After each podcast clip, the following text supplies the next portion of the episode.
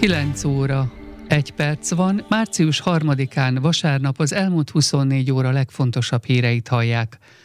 A német védelmi miniszter szerint a német légierő főtisztjeinek lehallgatási ügye hibrid félretájékoztatási támadás az orosz elnök információs háborújának része.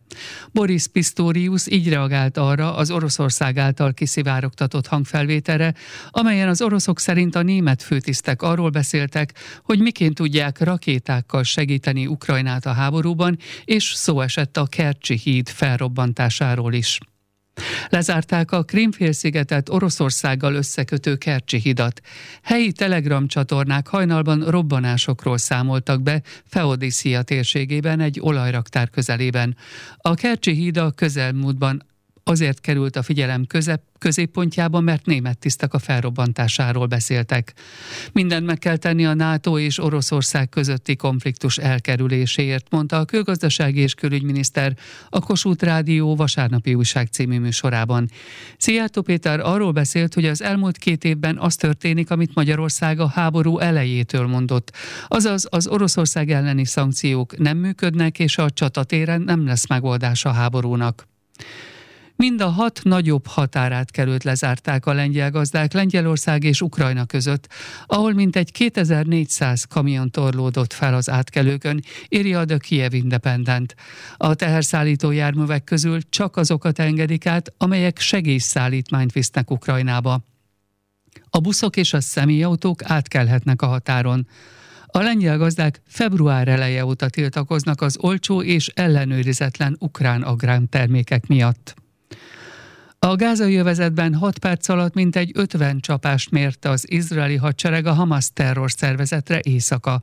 Föld alatt építmények, katonai épületek, páncéltörő rakéták kilövőállásai és harcosok gyülekező helyei voltak a célpontok.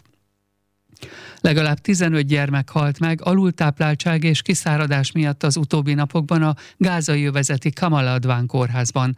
Az intenzív osztályon további hat gyermek élete van veszélyben. Az ENSZ szerint a 2,3 millió gázai lakos negyede van közel az éhínséghez. Az NSBT ezért ismételten felszólította Izraelt, hogy a segélyek eljutatása érdekében tartsák nyitva a határátkelőket. Egy olasz romboló lelőtt egy felé tartó drónt a Vörös-tengeren. A jemeni huszilázadók a Vörös-tengeren és az Adeniöbölben is gyakran támadnak hajókat a gázai palesztinok támogatása érdekében.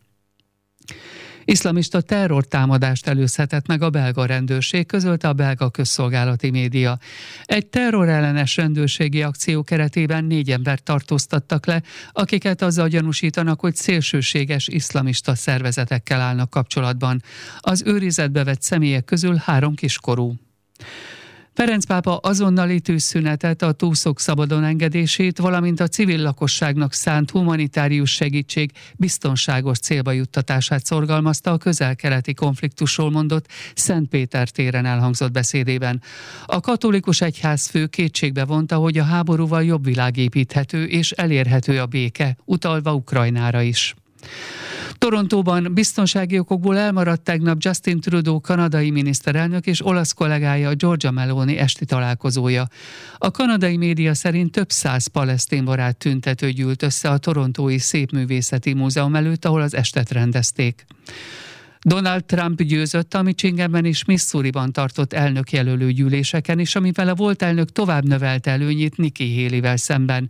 Idaho államban szintén szombaton tartották a jelölő gyűléseket, az eredményt később hozzák nyilvánosságra. A francia nemzeti tömörülés Franciaország visszatér, Európa újjáélet szlogennel tartotta meg az európai parlamenti választások előtti nyitó kampánygyűlését Marseille-ben. A gyűlést a szuverenista jobboldali párt vezéralakja Marine Le Pen nyitotta meg, aki bírálta a cinizmusáért az államfőt. Úgy vélt a franciákat ledöbbentette Emmanuel Macron azon kijelentése, miszerint nem zárható ki, hogy a nyugat csapatokat küld Ukrajnába. A svájciak megszavazták a 13. havi nyugdíjat, de nemet mondtak a korhatár egy évvel történő emelésére. A szavazásra jogosultak 58%-a voksolt igennel a szakszervezetek és baloldali pártok javaslatára, amit a kormány ellenzett. A 65 éves nyugdíj korhatár emelését 75% elutasította. Texasban tovább küzdenek az állam történetének legnagyobb tűzvészével a tűzoltók. A tűzvész mintegy 4400 kilométernyi területet érintett Texas északnyugati részén. A tűzvésznek eddig két halálos áldozata van.